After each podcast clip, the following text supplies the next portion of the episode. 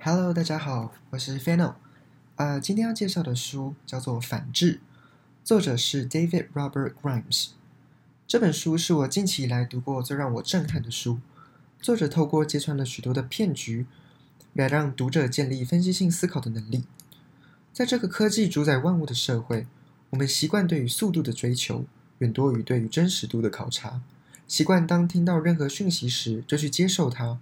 而不是去反省这个事件的真实度，毕竟相信它会比分析判断还要轻松很多。我们举个例子来说好了，当一个占卜师说你很善良并且有着热情，但如果你遭到背叛，你也会产生令人招架不住的怒火。